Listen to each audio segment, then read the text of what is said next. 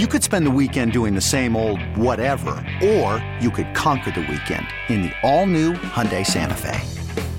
Visit HyundaiUSA.com for more details. Hyundai, there's joy in every journey. This episode is brought to you by Progressive Insurance. Whether you love true crime or comedy, celebrity interviews or news, you call the shots on what's in your podcast queue. And guess what?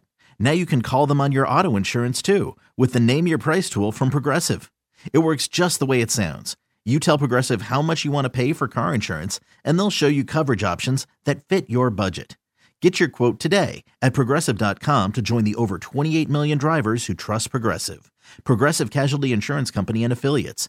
Price and coverage match limited by state law. Sports Radio 610 presents Payne and Pendergast. All right, let's just level set the Sean Payton situation right now. Payton is one of the top candidates to become the Texans' next head coach. They interviewed him on Monday on Zoom. Here's Ian Rapoport of the NFL Network laying out Sean Payton's schedule for the week. His second interview this week. Houston Texans were on Monday, Denver Broncos in Los Angeles for multiple hours. Uh, that happened yesterday. Then he's got the Carolina Panthers in New York with owner Dave Tepper later this week. And as of right now, that is it for Sean Payton, Mike. And the Arizona Cardinals also have a request in. They've received permission. All of these teams, the teams are willing to meet the Saints asking price, which is a first rounder and likely more. So they are in business and they are ready to do the deal if they, in fact, end up doing the deal. And really, uh, for Sean Payton, I think there's a couple things. One, uh, all of these teams represent interesting and different opportunities. So it's really a matter of him deciding what he wants. Russell Wilson in Denver, obviously. Houston Texans do not have a quarterback. Will likely be picking one at number two. Carolina Panthers also do not have a quarterback. Does he want an established one? Does he want to help pick his own? Where does the cap space land? Some teams have general managers, like say the Denver Broncos. Some teams uh, also also Houston Texans, of course. Uh, and and look, there's varying degrees of would he get final say, would he not? A lot here at stake for Sean Payton and a lot of decisions to be made. I think it's interesting. The the part there, there are a few things in there. We're going to get to Cowherd here in just a second and some of the things that he had to say about the conversations he and Payton had over dinner a couple nights ago. Um, but the he he went of all the opportunities that Payton is looking at right now.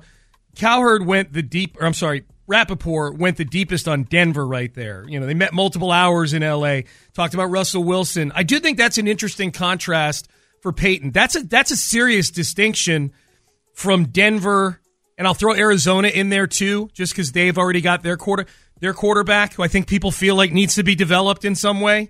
Yeah. It, it is interesting because Carolina and Houston really are on one side of the fence, and Denver and Arizona on the other side. Where on the Denver Arizona side, you're being asked to sprinkle some of your Drew Brees dust on these quarterbacks and try to get them playing well again. Yeah. Whereas in Houston, and I would say Carolina as well, Houston's better positioned to get a quarterback, but you're in all likelihood going to be developing a young quarterback in both those places. Yeah, and I wonder there too. Okay, so do you want as clean a slate as possible?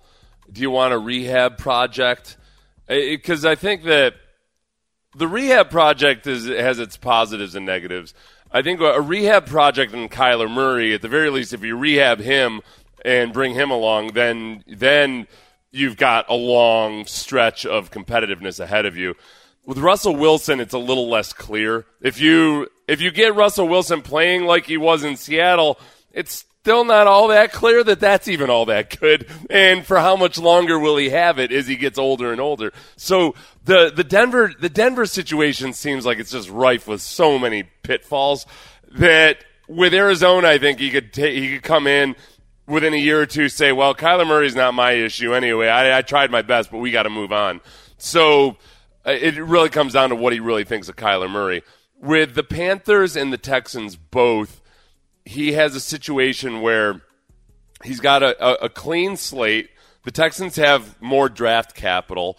I think both owners are very willing to spend, and they both are weak divisions right now. With a lot of it, I mean, the Jaguars of the eight teams in the NFC South and AFC South, there's really only one quarterback out of those eight teams that has a big upside, right? And that's Trevor Lawrence. And that's still, you know, to actually be a competitive team with your good quarterback or a dominant team is a whole other story. They haven't proven that yet. So I think those two make the most sense. I think it comes down to the Panthers and the Texans. Mm-hmm. He's meeting with the Panthers on Friday, Thursday or fr- Friday, I believe, in New York with Dave Tepper, the uh, the owner, the billionaire hedge fund manager.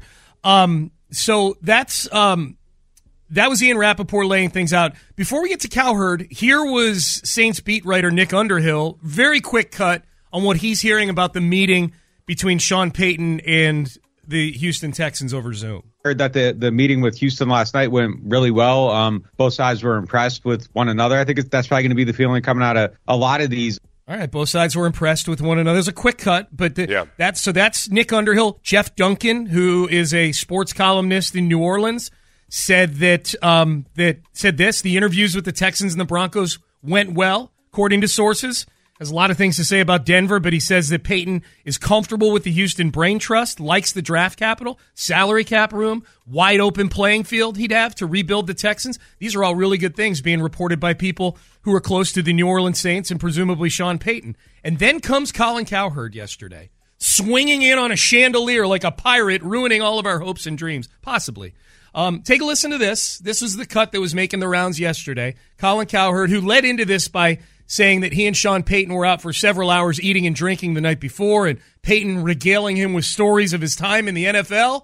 Cowherd had this to say about the importance of ownership in the NFL. There's a lot of bad owners out there that sometimes they inherited money uh, from a family. A lot of times they don't even like the sport. Uh, somebody dies in the family, they're left with it. Um, but the gap, I can tell you this, um, the gap, listening to stories last night, between the haves and the have nots in this league is not just quarterbacks or coaches, it is ownership. Even on Zoom calls, you can spot the dysfunction. Zoom calls, not even being in the room, you can see why certain teams lose. Okay, so that that was We were fine until the Zoom call part. yeah. yeah, the Zoom call is a smoking gun that goes right back to the text. They can be talking that's, about anybody. Oh, wait, the Zoom call. That's, um, that's like saying. Zoom. That's like telling uh, telling somebody that in the mafia that their secret your secret is safe with me. I'll never tell them your name. I will tell them that you are a five foot seven Italian American uh, with with an eye patch, but I'll say no more than that. right. Your secret, boom, and then you capped. Yep. Yeah. um, so if there's worth- any part of Sean Payton that wanted that information to remain secret uh, or off record, yeah, yeah, I feel like uh, didn't do a very good job of protecting his source. no, no. We should point out the Texans are reportedly, reportedly the only team he's met with over Zoom. So the, yeah. the connecting the dots there that a lot of people are doing now we talked about this cut a little earlier in the show, and I thought it, it, the easy thing off of that cut is to go, well, the Texans are incompetent and they're not getting Sean Payton and all these things. That's the yeah. easy take to have. Um, but I thought you you laid out some good things earlier about how these things can get kind of conflated and twisted when there's alcohol and storytelling and all those things, and you know, and then Colin Cowherd goes and gives you a 30 second soundbite that's possibly summing up a mashup of three different stories. Uh, yeah, and um, I think that I, I think what could have easily happened here is hopefully what happened was that over that Zoom call that Cal and Hannah McNair and perhaps Nick Caserio just flat out opened up about what had been going on the last two, two or three years and acknowledged dysfunction. And in the telling of that story, I could very easily see Colin Cowherd is a member of the national media that likes to just try to kind of lump the whole Houston situation into one big mash, uh, mishmash of awfulness. That that he heard, what Colin Cowherd may have heard was, "Oh yeah, Houston, it's been a dysfunctional mess," and uh, that's what even the owners you could tell talking to him. Okay, if if Cal and Hannah McNair just flat out openly said, hey, hey, this is what was going on, this is what was bad, I'd be cool with that. And that's what I'm hoping is is what happened. Yeah. If if Sean Payton felt that way and it was because he genuinely got a bad impression currently of those guys, then I would be worried not because I'm so enamored of snack bar Payton. Uh, I don't I don't care if it's Payton necessarily, but it would buy, it would concern me that other candidates might feel the same way. Yeah, They got an interview with DeMeco Ryans tomorrow. You know, yeah. like that's you know that, that's yeah, that would be that would be concerning for sure. So um, the other thing, you know, it, he went on. Cowherd went on to talk more about the various ownership groups and how some, like Dan Snyder, are known as uh, atrocious ownership groups, where others, like the Patriots, are known as great ownership groups. And and he brought up the Chiefs, which I thought was interesting. Here's what he had to say about the Chiefs. Andy Reid had many suitors when he left Philadelphia. Quarterback situation wasn't ideal. The Chiefs' momentum and culture maybe not. He chose the Hunt family over several other suitors. The Hunts are known the the Kansas City Chiefs alumni, players alumni, nobody treats their players in the NFL, their former players, better than the Chiefs. It's understood in the league. Okay, now this is that part was very interesting to me because the Hunt family, in some respects, mirrors the Texans in how the ownership progressed. Lamar Hunt passed away, and he was the original owner. Passed away in 2006 or seven, and Clark Hunt eventually of the of the siblings of his children and his family, Clark Hunt uh, ended up taking control. He became the CEO in 2010. So from 2007 to 2010, the Chiefs went four and 12, two and 14, four and 12. They were a mess of a situation. Uh, they, you know, it was Herm Edwards followed by Todd Haley, and I don't think people thought of the Chiefs at that point as one of the best organizations in football and one that was just head and shoulders above the rest. There was, and I remember talking to Jamey Rootes about this, the former Texans president, because Jamey Rootes had been working for the soccer team there that the Hunt family owns. Mm-hmm. And to the way I don't want to pull a Colin Cowherd here and like relay stories that Jamey told me over dinner, um, with per, uh, perhaps inaccurately, but there wasn't. It wasn't so simple. It wasn't so simple that hey, Lamar Hunt died and then uh, Clark Hunt took over and everything was awesome. There was a little bit of jockeying and readjusting, and they had to figure some things out. And I think hopefully in the story of the Houston Texans, this last couple years will have been that moment for the Texans where where Mr. McNair passed away, and then as Cal's taking over, there were some missteps, there was dysfunction, but that ultimately things settled down. And and I could see this being that year that things have settled down and get moving forward on the right track. Let's not, eh, eh, because I get so tiresome when people talk about I mean, it was four or five years ago. People were talking about how the Bills owner was clueless and idiotic, and he had to sell because he didn't know how to hire the right people. Uh, we we see this all the time. Now all of a sudden, the Bills are the belle of the ball, and uh, and the Chiefs were the same way back in two thousand eight, two thousand nine. Yeah, I, I it, it's so much of it is just chicken and egg. When you start winning, all of a sudden you're a good owner, and that's why I heard the the entirety of the cut that Cowherd had.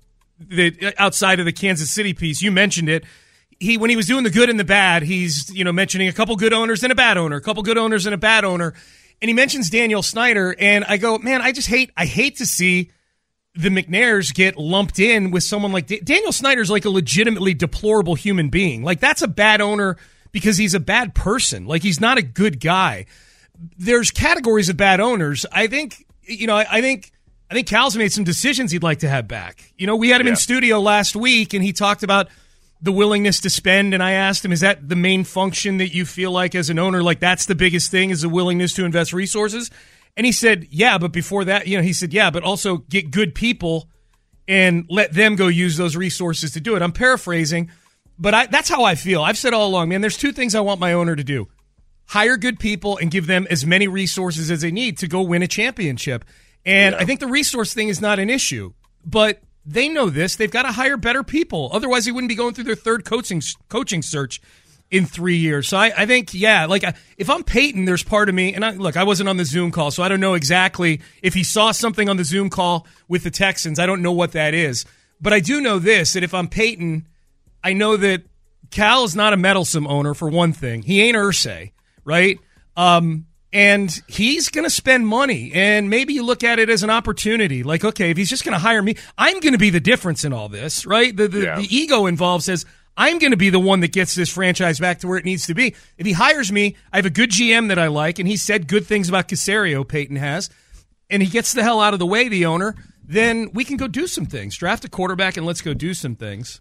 I'm uh, looking at an article here from 2011 talking about the uh, the dysfunctional situation with the Chiefs uh, at the point when Romeo Crennel took over from Todd Haley. So it was uh, it was uh, it was a it was a fun and raucous several years. See, it's the uh, same thing. We even had a Romeo Crennel interim phase, just like we the did, Chiefs yeah. did. We, we we have everybody's got a Romeo Crennel interim phase, Sean, in their lives. It's uh, you know, must Man is like like deodorant to me. yeah, that's It's, uh, you don't count it in your total number of, uh, you know, just like you don't, just like a woman might not, in reporting her numbers, she might not count that, you know, her whole entire freshman year of college. That's right, Uh, right. Likewise, we don't count Romeo Crennel as one of our actual head coaches. He was just a phase we were going through. not a relationship. It was just Yeah. right. It was a it was a 12 game stand, is what that I'm was. inclined to agree with you there. Yeah, thank you. All right. uh, Payne and, Payne and I Penn. what Romeo's up to. Uh, Is he still, uh, he might still be in the organization. No, I, don't thought he retired this offseason. I think he's. He officially retired. I think he officially retired. I'll go check that during the break. How these guys pop up is they still consult. They go in and they're like, uh, you know, Yeah. they, they give them an office and they watch some film. They try to Right. poke holes in game plans, stuff like that. I think he was in an episode of Law and Order. No, just- He'd be good. He'd be awesome. He could be typecast in a good way. totally. You know, just like a like a, a, a, a reassuring grandfatherly type. Yeah. Give you some, give you some good uh, good good wisdom or something. Some advi- advice on how to handle your your girlfriend, and Yes. uh, and then he'd be off. Yep. Collecting Some royalties. deluxe nuts laid out on the table. That's okay. Well, that's yeah. Thank you, Ben. Uh, text message: trailer wheel and frame text page. Nine zero four five twenty to twenty five million a year, and some say two first round picks for Payton. Payton can bleep right off, except he doesn't bleep it on the text Yeah, page. people don't. There are a lot of people that were peeved that the Texans might even have to give up the number twelve overall. I would have been okay with that because I feel like he he minimizes some of your downside risk, and if you're paying for that, I'm okay with that. Um, more than that, plus this twenty five million dollars reportedly that he wants per year, when I can get. I can get presumably a DeMeco Ryans for four million a year or so. It's like, like the going rate for first time head coaches is is much more achievable. And this doesn't this doesn't affect anybody except the McNairs.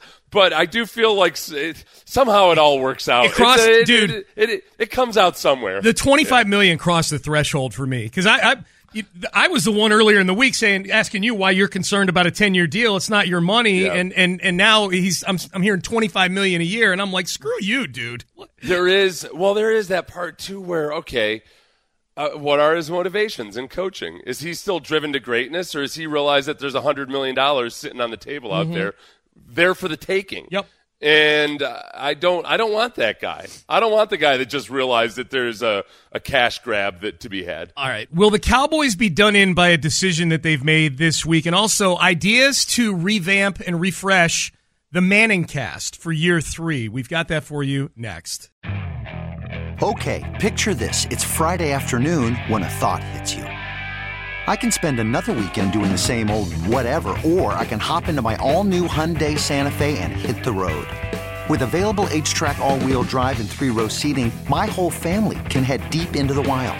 Conquer the weekend in the all new Hyundai Santa Fe. Visit HyundaiUSA.com or call 562-314-4603 for more details. Hyundai, there's joy in every journey. This episode is brought to you by Progressive Insurance. Whether you love true crime or comedy, celebrity interviews or news, you call the shots on what's in your podcast queue. And guess what? Now you can call them on your auto insurance too with the Name Your Price tool from Progressive. It works just the way it sounds. You tell Progressive how much you want to pay for car insurance, and they'll show you coverage options that fit your budget. Get your quote today at progressive.com to join the over 28 million drivers who trust Progressive. Progressive Casualty Insurance Company and Affiliates. Price and coverage match limited by state law. I'm Sandra, and I'm just the professional your small business was looking for. But you didn't hire me because you didn't use LinkedIn jobs. LinkedIn has professionals you can't find anywhere else, including those who aren't actively looking for a new job but might be open to the perfect role, like me. In a given month, over 70% of LinkedIn users don't visit other leading job sites. So if you're not looking on LinkedIn, you'll miss out on great candidates like Sandra. Start hiring professionals like a professional. Post your free job on linkedin.com slash recommend today. Sports Radio 610 presents Payne and Pendergast. All right, good to be with you, Payne and Pendergast. Um, the Cowboys, we got playoff football this weekend, man.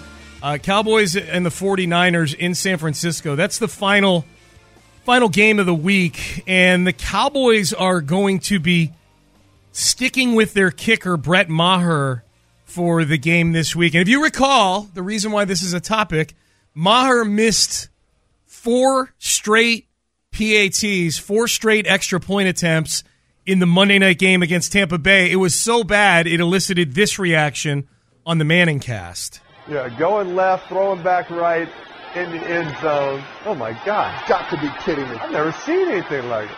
Why are we kicking on? it? Why are we kicking it? What is going? He can't believe it. Talk about a buzzkill. No one's ever missed three field, three extra points in a row. You That's cut got to a be a guy at halftime of a playoff game. Got to be a record. All right, so he he he ended up missing four, and actually, I mean, this doesn't get mentioned much. He missed his last extra point attempt in the Yeah. previous game, so he he missed five straight over a two game stretch. Brett Maher, but they're going to stick with him for this game this weekend. I um, you know, I I think this.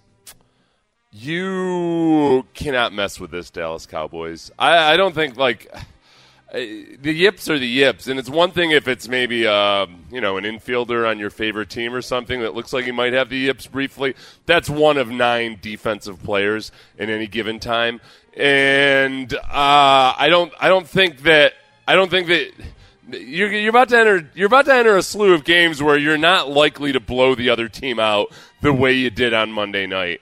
And I would not mess with this at all. There are any number of guys out there right now on the street that can come in and kick extra points. Yes. If you if you lose it, boy, I mean, if you lose this game, if you lose this game to the incredibly potent 49ers, uh, who are just at their peak right now, um, if you lose this game by one or two missed extra points, that's on you, man. You gotta you gotta fire everybody at that point. you gotta fire Jerry Jones. I- There's no there's no other choice. Uh, there's no other way ifs ands or buts about it. You ha- listen the the vex of your organization right now. The reason that you haven't won hardly nearly as many playoff games as you should have over the past two decades is that you had a really good quarterback who would still do things like bobble extra point snaps and come up very, very small in fourth quarters and overtimes at very key and clutch moments. So now you're going to sit here and act like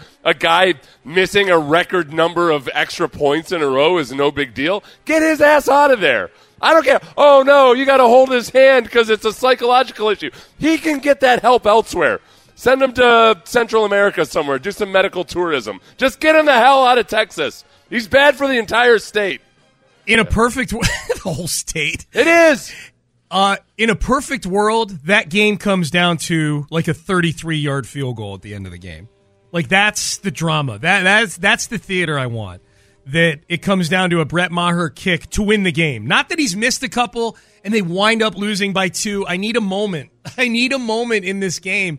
And if it's anything like last year's divisional round, if you recall, Seth, what did last Yeah. year's divisional round have? Every game came down to the last play. That's right. Yeah, yeah. Nick Folk was a kicker in um, 2009 with the Cowboys who had missed seven of nine uh, field goals, or excuse me, seven of 11 field goals in a row, and he was released. Like, that's not nearly as bad as missing four extra points in a row if you go from the previous game into this one. Yeah. That's, that's pretty bad. Yeah. I don't, um, I, look, Look, I grew up uh, near Buffalo as a, as a young Bills fan growing up. I always thought it was heartening the way that Scott Norwood was never, you know, he was never crucified for his one error in a game where he could have won a Super Bowl, but he lost it. Um, like it was, you know, he people people were sympathetic to him. This is not that same situation. This is uh, this is a guy like you can see it coming. Norwood missed one kick in a crucial moment. It wasn't an easy kick or anything. No, it was 47 It just- yards. Yeah, what was it? 47. 47, yeah. Um, and uh, this is a different situation. I feel like uh, for Maher's own safety, this is, you know, you got to remember, this is Dallas. This is not so different than some of those countries where a drug lord might kill a goalie if he screws up a game. Same exact Uh, thing, yeah. Maher, I mean, you're putting Maher's physical safety at risk. There's barely any laws up there around Arlington. sure as hell don't have condoms. They, like they, it's just uh, it's a mess because the high SDT rate. Right, STD right, right, rates. right, right. They have incredibly high venereal uh, uh, venereal. It wasn't a population boom; it's the STD boom, is what you're saying. That's They've single-handedly brought. Well, actually, like a lot of times, two-handedly brought gonorrhea back, Sean. Mhm, It mhm. was, uh, it was, it, it's, it's a bad situation up there, epidemic proportions. Yep. Uh, They've been wearing masks up there since 2017. right. Um, text message trailer trailer wheel and frame text page seven seven three nine nine. Okay, I'm, we're getting a lot of questions like this about the process with Sean Payton. Um, why are the Texans even doing a Zoom call for the interview? If it's so important, fly out, take the guy to dinner at least. I would be offended if I just got a Zoom interview if I was Sean Payton. Okay, here's the thing. One, Sean Payton was not allowed to interview face to face with teams until Tuesday. Those are the rules. Yeah. January 17th was the first date that he would be allowed by league rules to interview face to face. Two, if you want to get it going quickly, then a Zoom is a good way to get it going quickly. Three, it might have been Sean Payton who said, let's do a Zoom. Like, Sean Payton may just not be as hot on the Texans out of the chute right. as he is for Denver or Carolina. Yeah. And it could be Payton's side going, you know what? Let's do a Zoom first, and then let's see if it's worth moving on to have deeper conversations in person. Right. The as far as the Broncos group, they were uh, geographically right in the same area, just north of LA, apparently. Um, so that was a little bit easier. I know it's e- it's. Look, look. Uh, driving, traveling by private jet is much easier than commercial air travel, but it's still a whole extra. It's a day Hey. you got to spend if Hey. you're flying to Houston and back Uh, versus a Zoom call. You It's know? expensive. If they're going to pay this guy twenty five million a year, a year, they just can't be jet setting it every single they- time something comes up.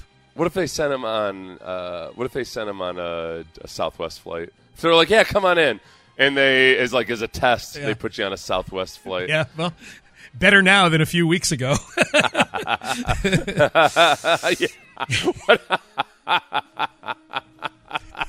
That would be the true indication Payton's- of Payton- dysfunction. Payton's luggage is stuck in Boise for, for three weeks. hey, nothing against Southwest, by the way. I mean, other than you know the the recent issues aside. Right. Yeah, but uh, usually that was uh, when I was um, when I was going into what would have been my 11th year, and I was coming off of an ACL.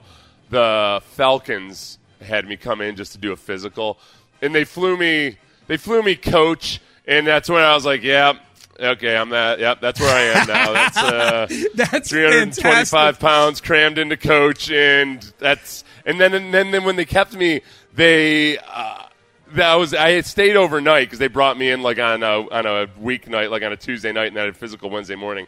And I was they roomed me with a kicker from uh, No, some guy up, that was there hold- for the stop, offseason program. Stop, Yeah, stop. They no way. Yeah, an NFL yeah. team Yeah. flew you in to visit with you as a free agent and Yeah. put you up, Well- gave you a roommate. It was, yeah, it was, and it, it, I was a mess physically. My body was just all beat up. That's still Uh, some so, yeah. nickel dime BS, man. But I also no, but I do think that I think some of that might have been a test because if they're going to bring you in as a veteran and they want you to be a good veteran leader and everything, but you're not going to make the money you used to make, I think they wanted to see if you know if I'd complain about it or something. So you know, obviously, you know, I didn't say a peep. What am I going to do? Like, on, like I got to tell you guys, I don't know what kind of chicken. Uh, chicken bleep operation you guys are running here, but I had to I had to sit in the middle seat and coach. That's, Seth Payne don't play that game. You know, I wasn't going to be that guy. I'd rather stay in a flea bag motel by myself on a trip than have a roomie at the Four Seasons. at this stage of my life, you know, what I mean? I know, I know. it's awkward, especially a guy you don't know. Right, right. You know, there was. It's one thing if it's somebody that you're at least casually acquainted with, but it's like, hey, how you doing? I, I snore and fart a lot. Good to meet you. Yeah. three in the morning, guys, like clearing his throat like John Candy in planes, trains, and automobiles. So Sean Payton, who is uh, reportedly looking for twenty to twenty-five million dollars a year, probably wouldn't have taken. Getting angrier and angrier every time I hear twenty-five million. Twenty-five million. This guy, highest paid coach, million. makes twenty million. This guy wants twenty-five million dollars. He wants you to cough up a mid-first round pick, and he wants you to believe that, oh, yeah, I'm just as driven and motivated as I ever was, even though it looks like I've gained 30 pounds Right. in the last year. Right. you hear all these other stories, Sean, honestly, like a whole. Yeah, I kept using the phrase "lean and hungry," you know, from from because I love to quote Shakespeare about how I wanted my coaching candidates Right. to look like Kyle Shanahan. He's got a lean and hungry look. Andy Reid has a hungry look. Um, Payton doesn't even have a hungry look. He looks like a guy that's uh, that's just eating because he's bored. I want a guy that's been grinding away, getting back in the game because he's got something to prove. Yep. And I, I can't have him getting made fun of and being called snack bar by Michael Strahan and Howie Long and and Terry Bradshaw. Yeah, he's, he's getting sand kicked in his face at the beach by 74 year old Terry Bradshaw. He just wants to. You got to watch. Mike McCarthy's about to blow it this weekend. And if, I don't need some guy that's trying his best to look like Mike McCarthy coming in to coach my football team. All right. Um, ideas to refresh and maybe enhance the Manning cast in year three. Barrett Sports Media had an article where they he they interviewed uh, four or five different program directors, Seth, including our boss. So our boss Oh, was one of the ones they interviewed about the Manning cast and ideas to make it better in year three. Let's let's oh. grade our boss Parker's answer gonna the thrash him. question. Yeah, let's let's let's grade his answer to what he would do to improve the Manning cast in year three. Headlines as well next. All star closer Kenley Jansen, we have a question. What's the best podcast of all time? Baseball isn't boring, baby. I'm Rob Bradford, and every single day I'm sitting down with the biggest names to show you this great game is the greatest game. It's my podcast, it's my passion. It's a cause I started more than two years ago, and is now the most prolific national daily baseball pod there is. Another fact, so jump aboard the BIB Express. Follow and listen to Baseball Isn't Boring, presented by Wasabi Hot Cloud Storage on the free Audacy app or wherever you get your podcasts. Live from the Twin Peaks studios, Sports Radio 610 presents Payne and Pendergast. All right, Payne and Pendergast with you. So um, Barrett Sports Media, which is a website owned by Jason Barrett, a former program director at a, a handful of stations, and now he's a consultant, and he he's got a bunch of writers that write for him for his website. Um, one of his uh, writers, uh, Demetri Ravanos, did a piece, and the headline is "Programmers offer ideas to refresh the Manning cast in year three. I think it's safe to say the Manning cast is here to stay, and it's undergone some tweaks and some little revisions in its first couple years, but I think it's it's uh, it- it's widely thought of pretty well. I don't watch a ton of it, and I think probably the the Manning cast. I don't want to say the bloom is off the rose of the Manning cast, but it does feel like it's kind of faded into the background a little bit more this year, and I think it has less to do with the Manning cast itself than it does. ESPN slash ABC finally getting what feels like an A list team to cover the actual regular broadcasts. Oh, you know, okay. I, I think I think a lot of the appeal of the Manning cast in year one of the Manning cast, Seth, was uh, that the regular broadcast was carried by Steve Levy, Louis Riddick, and Brian Griese, who are all very professional broadcasters, but they don't pop as a team. Joe Buck and Troy Aikman, it feels big. Say what you will about Joe Buck. And I know there's a lot of people out there that don't like Joe Buck, largely based on his calls of Astro playoff games through the years. Um, but Joe Buck and Troy Aikman give a game a big feel, and I think that's probably probably the worst thing to happen to the Manning cast. Might not even be anything with the Manning cast. It's Joe Buck and Troy Aikman have people watching more of the regular feed of the game. Would you? As of late November, their ratings had fallen off a good bit from last year. Like last year, they averaged 1.6 million Mm-hmm. viewers. This year, through November 22nd, um, like well, week seven, week eight, week nine, they were all 1.5 or less million viewers. Um, down to like 1.17 million for Baltimore, New Orleans. So it's it's different. But I also think that I think the Manning cast is as much of an internet deal as it is a actual live broadcast deal. I, I'm guessing that their I'm guessing their YouTube views and everything else are doing all right. And it's like, look, if you can get a million people on a on a on a B or C class cable station, that's not bad at all. So I think it's it's viable and it's functioning, but it was never intended to be like the actual broadcast or anything. No, there's there's absolutely still a home for it, and it is Yeah. the gold standard. And I say this as someone who's lukewarm on it. It's the gold standard for alternate broadcasts of games, I in my opinion. So, um, so Demetri Ravanos of Barrett Sports Media did a piece about trying to freshen up the Manning cast. And one of the questions was as a programmer, what would you do to freshen up the Manning cast brand next season? It's going to be year three next year. Our boss, Parker Hillis, was one of the programmers who he interviewed for this piece. So, do you, would you like to hear what Parker's idea was to freshen it up? Yes, Seth? I right, do. Let's grade his answer. Because we'll have to apply it to our show too. That's right. Um, it might not be freshening it up, but the biggest thing I would do to tweak the Manning cast is limit the interviews. Peyton and Eli can carry the broadcast with their personalities and knowledge alone. Having big name guests from the NFL, the sports world, and pop culture makes for a great promotion piece to draw in a different audience. But at the end of the day, it's distracting and pulls away from the game I'm watching and the brand of the broadcast itself. I want to connect with Peyton and Eli.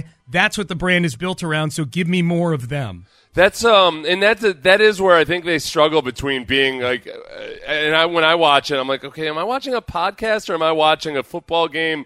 Like, are actually people that are actually watching a football game because they only when the interviews come in, they're kind of marginally checking in on the game, and a lot of times, depending on who the guest is, they are completely ignoring the game altogether.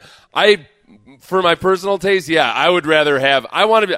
I would think I would like to be able to watch it with those guys, and if they have a guest, it's a guest who comes on to watch the game with them.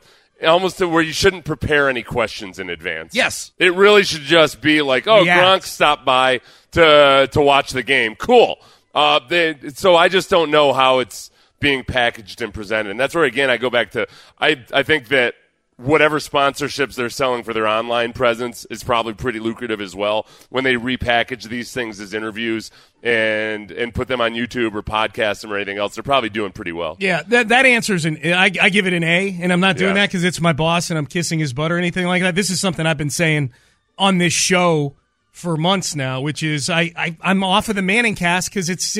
I don't care what LeBron James. I, I don't care about an interview with LeBron James. I don't care about an interview with whatever actor. You know, with they're they're cross promoting the Mandalorian, and they've got the dude who plays the Mandalorian on there for for a quarter. You know what I mean? I'm, Yeah. I don't know if they did that or not, but they do do stuff like that where they've got actors and singers. They had Luke Bryan on for a quarter. Like I, I don't care what Luke Bryan has to say outside of the Manning cast. I Yeah. certainly don't care what he has to say inside the Manning cast. Yeah, yeah. And I know that, but that, yeah, I guess I, I, I, I, I keep seeing people attack this thing like, how are we going to save the Manning cast and make it more like traditional television? I'm like, it's not. It's not supposed to be. It's not supposed. If you don't like Luke Bryan, you go back and you watch the actual game. That's why like highlights get more views than actual anybody else. So, um, but yes, if it if what you're trying to do is make it more like a broadcast that somebody watches start to finish, then by all means get the get the hell rid of the interviews. I don't even want a classic broadcast. I just want to feel like I'm sitting with Peyton and Eli Manning watching a football game. That's all Yeah, I'm looking yeah, for, and it distracts from that.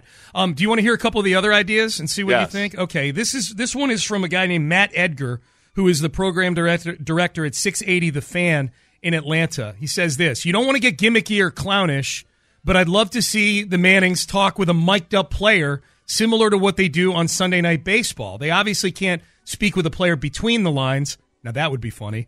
Um, but what about someone who's in the mix and actually playing like a linebacker after the defense comes off the field? Seth, how feasible? I feel like baseball is more conducive to that because it's just a more relaxed sport. Yeah. You know, like like baseball, they're literally interviewing guys as they're playing left field or second base. It's a different sport. I get the comparison. I just feel like a sideline of a line. Can you imagine trying to interview Brian Cushing coming off of the field back in 2009? Well, but you know, yeah, and so much of like the mythology they've built up around the NFL that that frankly ends up wasting a lot of energy by young uh, by young football players Mhm. is because you, you always feel like you're supposed to be acting like Ray Lewis 24 hours a day. um, it's like the intense focus, and you're just dialed in for the entire three hours and all of that. Where yeah, there are look, there are a lot of times when the other units on the field that you are just you know having a casual just hanging out um, and just waiting for your turn to go out there so i i think that they could do that the problem is the old school football coaches who also want to pretend like they're like they're storming the beaches of Normandy and that they're they're generals or colonels in the army. They um they they're not going to go for that either. I I think that would be a really really good idea if you could just uh, if you could interview some of the guys on the bench while the other units on the field for sure. It'd be incredible. I, you know what I would settle for? I would settle for the backup quarterback of a team having that earpiece and Peyton and Eli talking to the backup quarterback during a game. Yeah, that'd be fun too because then you could fuel quarterback controversy. When the the backup quarter, a lot of times the backup quarterback is a pretty bright dude who's sticking around because he's smart and he, you know, people can rely on him and trust him. A lot of times he's also a good dude, like Doug Pederson. The, the story was always that Doug Pederson always had a job in Green Bay, basically to keep Favre from drinking up all the beer in Green Bay, um, until Favre got. Pederson probably hated it when Favre got sober. He's like, "Ah, great, I'm out of a job now. Great." thought you, I thought you were going to say he probably hated it when they actually did finally run out of beer in Green Bay. Yeah. I don't have a job anymore. We ran out of beer. Brett drank it all. So I think that yeah, that would be that would be a really good idea. The backup quarterback would be a, a very smart one. I or got- the assistant head coach if it was Romeo Crennel. Oh, that would be awesome. That Yeah. would be awesome. Um, all right, one more. This is from the again. These are ideas to refresh the Manning cast in year three. This is from Matt Fishman, the program director at 850 ESPN in Cleveland. The real challenge is how to be more interesting and entertaining each week. The first year was a great novelty, a real breath of fresh air, especially with some underwhelming games. Um, oh wait, hang on a second. Uh, that was his answer to the first question. Here we go. This is Matt Fishman's answer to the revamping of the Manning cast. To me, the biggest miss is not having Eli and Peyton in the same place. It Yeah. creates a certain sloppiness and a decent amount of them talking over each other. Some of that gives it the casualness that's appealing, and some of it's just messy. It's sort of like Zoom calls. They were fine when you needed them during the pandemic, but if you can do it in person, it's better. it's a lot of things to juggle for a couple of I don't want to say amateur, you know, Novice. broadcasters, but when you're doing but that's where it, it- like the juggling part comes in. It's hard enough if you're broadcasting a game remotely because there is a lot of nonverbal communication, like hand signals and stuff. That's even harder to. It's not the same as on Zoom. You can wave your hand uh, to tell the guy you want to speak, but in person you can tap him on the shoulder, or he can hold you off and keep you from talking, all that kind of stuff. And but yeah, with when you have the added element of trying to do an interview or have casual conversation while the game's going on, and Eli's lag might be a little bit different than Peyton's lag is at any given point. That that does make it it makes it less natural. The, the conversation is less natural. Yeah, yeah. I, it doesn't ruin it for me. Like that was one. That was one that I read where I'm like, oh yeah, I guess I can remember a few times I watched where maybe th- there was an internet lag and, and there were awkward pauses and things like that. Um, but the thing that's not going to happen though is that I, I think part of it too is that when I've watched at least, it doesn't necessarily seem that either guy is has like totally studied the hell out of the teams in the matchup, um, especially Eli, and it, I think that's like that's what they want. They don't want to. They don't want to have to be studying teams all week long or even a, a certain amount of time. Their idea was, look at this. We've got something marketable if it's just us hanging out and talking and watching the game. And I do think, like, I think they probably make pretty good money on this. I think they Yeah. they get a bunch of views on the internet from the interviews. They uh, and the highlights and various things. I mean, I just I kind of casually looked on YouTube which is it's not going to be their chief revenue generator, but they've got so many videos from the Manning cast with over a million views, and when they show that on the ESPN website, they get much higher advertising rates. So it's um, I think they're probably doing really well. I think it's a I think it's probably a financially successful deal as is, and they're not they're not necessarily going to try to tweak it for broadcast sake. I think one of the things they recognize too, because I saw a quote from Peyton yesterday about this, is that they're going to keep it at ten games. They're not Yeah. going to do every game. I think that helps that it stays fresh. There's, you know, anytime you leave people wanting more of something, it's going to enhance whatever that product is. So I think this the built-in, I'll call it scarcity. I mean, ten games is still more than half the season. Um, but I think that they're doing it not every week probably helps them because people get to where they're looking forward to it. Oh, there's a Manning cast game. Oh, okay. All right, let's um, let's do some headlines. Payne and Pendergast with today's headlines. Brought to you by BaywayJeep.com. All right, here's where we are with the Texans head coaching search. DeMeco Ryans is set to interview tomorrow with the team. Uh, the interviews that have taken place so far, the two Eagle coordinators, Shane Steichen and Jonathan Gannon, interviewed over the weekend.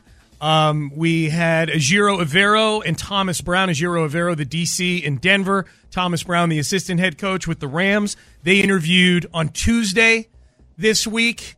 And who am I missing? I'm missing one. Uh, well, Peyton, Sean Payton obviously did a Zoom. We're going to get to him in in just a second. Um, man, I, oh oh, and Ben Johnson interviewed last Friday, but he took his name out of the mix.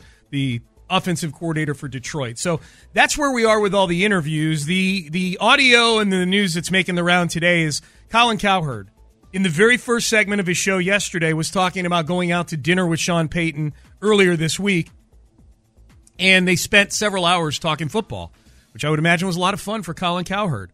Um, Colin Cowherd then proceeded yesterday morning to uh, share uh, his um, share some basically some thoughts on the heels of that dinner, and one of the thoughts was about the importance of ownership to an NFL football team. There's a lot of bad owners out there that sometimes they inherited money uh, from a family. A lot of times they don't even like the sport. Uh, somebody dies in the family, they're left with it. Um, but the gap, I can tell you this, um, the gap, listening to stories last night, between the haves and the have nots in this league is not just quarterbacks or coaches, it is ownership. Even on Zoom calls, you can spot the dysfunction. Zoom calls, not even being in the room, you can see why certain teams lose. Okay, so the first 20 seconds or so of that, I'm like, okay, those are some generalities. I'm not too nervous about this. The Zoom call thing obviously makes everybody a little nervous because Peyton was on a Zoom call with Yeah. the Texans on Monday this week, and that is Yeah. the only, that is one, that is the only team he's reportedly conducted a Zoom interview with, and two, Sean Payton or Colin Cowherd is the only one who was at dinner with Sean Payton the other night. Yeah, well. yeah, he, yeah. I don't know why he even excised the word Texans from that little story that he just told. Right. So uh, maybe we're making too much of an assumption. Uh, I don't. It's, it, I do think that there is a very good chance, or I guess I'm hoping there's a good chance that Sean Payton had a conversation in this Zoom call, which by others was reported to have gone well. So who knows? Um, but I mean, Cowherd did have a. Cowherd's disclosing his source as the Texans themselves. I do think that right there, like he talked about various things that could go wrong with NFL ownership, and he talked about a few things, including owners who don't even like the sport. Well, that's clearly not Cal McNair. I mean, Cal McNair walked on at Texas. Cal McNair likes football and has like been er- very evidently liked football for the past 20 years. So I think a he might be conflating a few things all into one, and um, you know, conflating multiple stories into one. The Zoom kind of co- connects all the bad stuff to the Texans and the Texans alone.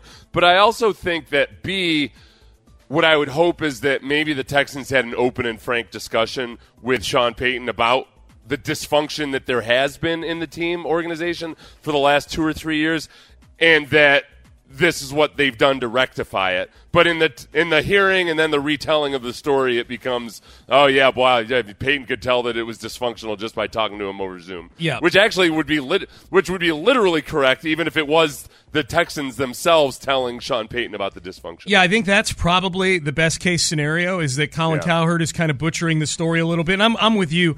That when I when when I first saw this video making the rounds on Twitter because I I saw it with people's thoughts on it sort of attached to it in a retweet Yeah. comment, so I was bracing myself for it. And yeah, certainly the part at the end where you can sense the dysfunction on Zoom is a tough thing to hear if you're a Texan fan. But as I'm listening to it, you know, from beginning to end, the part where he said some of these owners don't even like the sport, and I'm like, okay, well, that's not the Texans. You know what I mean? Like, so Yeah. you're right. He may, there may just be a stew of bad ownership stories that got told. They, I mean, they spent several hours together at dinner um, that night. Uh, Cowherd and Peyton did. I think the best case scenario is what you're talking about, Seth. That this is just Colin Cowherd just kind of conflating some things, and that the Texans were mentioned in there, but maybe he's he's twisting it a little bit. I think the worst case scenario, as you've pointed out, has less to do with Sean Payton and more to do with the overall process to find the next head coach.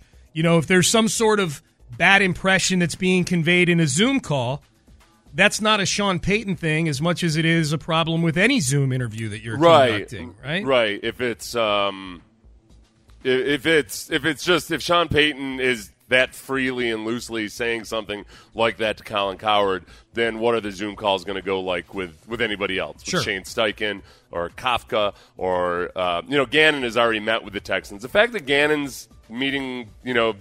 Open to the Texans again is at least a good sign. And I know I think it, it, I think a lot of people feel like Gannon was Caserio's favorite, uh, or at least one of his favorites last go around.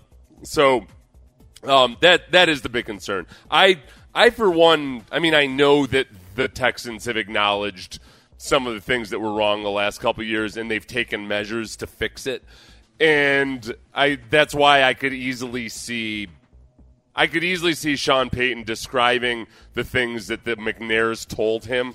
And it's like if I were telling you, Sean, some story about like, yeah, this conversation with the, with the McNairs, and you should have heard what they were telling me about what was going on in the organization, and then you hear that is like, oh wow, the Texans have some messed up stuff going on, Yeah. and just that little that little glitch and tense that gets messed up in the comprehension and the retelling makes it way worse than perhaps what actually happened. Yep, hopefully that's the case. All right, so that's where we are with the Texans head coaching search. Yeah. Um, uh, meanwhile, over to the Rockets we go, and the Rockets they lose in the battle of the two worst teams in the NBA last night, the Charlotte Hornets and the Houston Rockets. The Rockets lose 122 to 117, but that that's not been the big story surrounding the Rockets the last couple of days. The big story has been John Wall on Theo Pinson's podcast um, going just scorched earth on the Rockets organization just to reset a couple of those. Because Stephen Silas, the coach of the Rockets, responded to John Wall in, in fairly great depth and detail. We won't have all of it, but we'll have the highlights for you here in just a second. But just to reset, here was John Wall when he was asked about the Rockets organization initially during the conversation. When you got traded to the Rockets, talk about the Rockets experience. Trash. I already know. I know. Beyond trash. Okay, so he calls them trash. He calls them beyond trash. He then goes on later in the conversation to say that they're a bad organization. It's just a bad organization right now. Like they mm-hmm. got to fix some around. But like I always talk to Jalen Green, Kevin Porter, mm-hmm. KJ. I'm like, yo, don't get adjusted to this losing. It's not how the league is. Yeah. But at the same time, I had to tell them like, this y'all getting away with over here. You go to any other teams, you'd be out the league. You'd be like, you wouldn't play. You're not playing. I wouldn't play. No facts. So I'm trying to explain that to them because they think it's sweet. And I'm like, if you ever get traded and go somewhere else, you can be like, this motherfucker was right. We're going to get to Stephen Silas's uh, response to this in just a second, Seth. But I did watch that game last night. I don't know why, from beginning to end, Charlotte versus versus the Rockets, um, and uh, John Wall said a lot of things in there. Where I just don't feel sorry for John Wall. You got paid forty seven million dollars to sit on the sit on the sidelines. They asked you to come off the bench. You didn't want to come off the bench because you felt like you were a better player than the guy that would have been starting. They could they could have docked you pay for conduct detrimental. So I, I don't feel sorry for John Wall. I do feel like though there were some accuracies with some of the things he said, and particularly that one. That quote stood out to me because this does look like an unaccountable group of young players right now that just get away with whatever they want to do.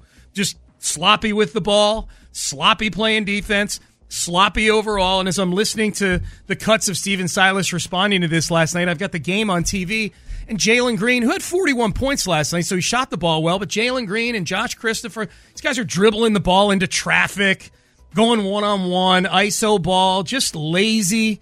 And it's I John Wall's right about that. Like the Rockets, these young players do some things that honestly you can't attribute it to them being 19 or 20 years old. You're Yeah. just being careless. Like yeah, that's yeah, you know, and that's yeah. there- and that, like, at what point does the the slovenly carelessness of uh, of a of a team just magically transform because you've got the right amount of good players Right. on it? There's just a there's a it's a culture issue. Yes. Uh, you've got to have like at some point here after the draft, perhaps, um, or you know, along, after the season is over. That you got to get some guys, some adults in the room. I guess. Yep. I guess that's the only, and that's the only part that for me feels a little bit suspect with what John Wall was saying, which is like, all right, dude, you're supposed to be one of the veterans in the room. And I know that's great that you're having that chat with them and everything about that, but part of transforming the culture would be veterans like John Wall, you know, setting a hard line about, no, this is the way you play and don't play the game. Yeah. And um, so it's, uh, it's, it's, I don't, I take it with a grain of salt that a guy that was on the team is complaining about. In the NBA, so much is driven by the players themselves because it's such a small organization. Because you have because an alpha dog can be a real alpha dog in the NBA, the way you can't in baseball or hockey or um, or, or football because just because of the numbers. So. I like, yeah, you're you're complaining about the organization and the way it's run and the way the locker room was, but you were also a potential guy that could have change some of that. They could have come Once- off the bench. Yeah, once Harden's out, Yeah. once Harden's gone, there's nothing stopping you from being a better influence on those guys. That's right. You're listening to KILT and KILT HD2 and Audacy Station. Here was Stephen Silas yesterday responding to John Wall. I wouldn't say I was surprised what John said, but at some level, you know, there's frustration, and I get it. I, I understand it. But this is the direction that the uh, organization is going in, and it's painful. There's nothing easy about a, a rebuild. I, was on with Matt earlier today, and it was like, yeah, Philly, shoot, they went, what they went, 18, 19, then 10 in the third year, you know, with Brett Brown, and that's very difficult to do. But they got to a point where it was good. And the other rebuild teams, same thing. You go through it, it's really hard. There's losses, there's disappointment, there's frustration, there's people talking and all that stuff. But once you get through it, it ends up being good. So that was just a, a really tough situation for John. And I get it because he wants to play basketball and he wants to uh, contribute. And he's doing a good job now with the Clippers before he got hurt. Okay, a couple things to unpack there. But the, the main one is it's not always good. You brought up the couple of times that it worked out. like there's, I felt like Minnesota was picking at the top of that damn draft for about a decade. Yeah, yeah. Sacramento sure has been stuck in the lottery for a long, long, long time. You know, like yeah, there's always the um, you gotta you gotta remember there's multiple steps involved, and just the, that's why, and that's why it always gets ugly with a tank because it's rarely the the people who are coming in to try to execute the strategy of tanking are people who haven't yet proven themselves to the fan base. So you're asking, just like people didn't trust Luhnow or Jim Crane to actually pull it off. There's multiple examples where teams like like the Browns in football, um, where yay, great, you've got this strategy. At some point, you got to deliver on it, and well, you're watching all of the awful things and every negative thing gets magnified. It's not so simple to just say, "Don't worry, it'll all turn around." We're going to have great players and great coaches and a great attitude. Yeah. Yeah, yeah. Um, the uh, where Silas, the, the very beginning there, where he said, "I kind of knew where John was coming from." Yeah, like he he kind of found himself in a similar situation. We played that cut from John Wall yesterday, where he talked about he got traded here, and he calls James Harden, thinking like, "Yeah, here we go, we're going to be backcourt mates." And Harden's partying in Atlanta during training camp with Lil Baby at his birthday party, giving him a hundred thousand bucks, a honey bun, as they say. Um, Silas kind of got caught in the same situation. It's like Silas thought he was coming to a team to coach James Harden and Russell Westbrook. Yeah. And then he gets here and that's not the case at all. So I could almost see where like Silas like it's kind of empathetic with John Wall. Like, yeah, a few of us came here thinking it was going to be X and it was Y. You could spend the weekend doing the same old whatever, or you could conquer the weekend in the all-new Hyundai Santa Fe. Visit HyundaiUSA.com for more details. Hyundai, there's joy in every journey. This episode is brought to you by Progressive Insurance. Whether you love true crime or comedy, celebrity interviews or news, you call the shots on what's in your podcast queue. And guess what? Now you can call them on your auto insurance too with the Name Your Price tool from Progressive. It works just the way it sounds. You tell Progressive how much you want to pay for car insurance, and they'll show you coverage options that fit your budget. Get your quote today at progressive.com to join the over 28 million drivers who trust Progressive. Progressive Casualty Insurance Company and Affiliates. Price and coverage match limited by state law. Baseball is in full swing. NBA playoffs are heating up, and your NFL team is gearing up for training camp. Listen to the latest on the teams you love here on the Audacy app. The biggest sports radio stations in the country, providing unrivaled local coverage of their teams, all in one place. Exclusive interviews with players, coaches, and team executives, streaming live and always available on demand. Stay in the know with your favorite teams right here on the Audacy app.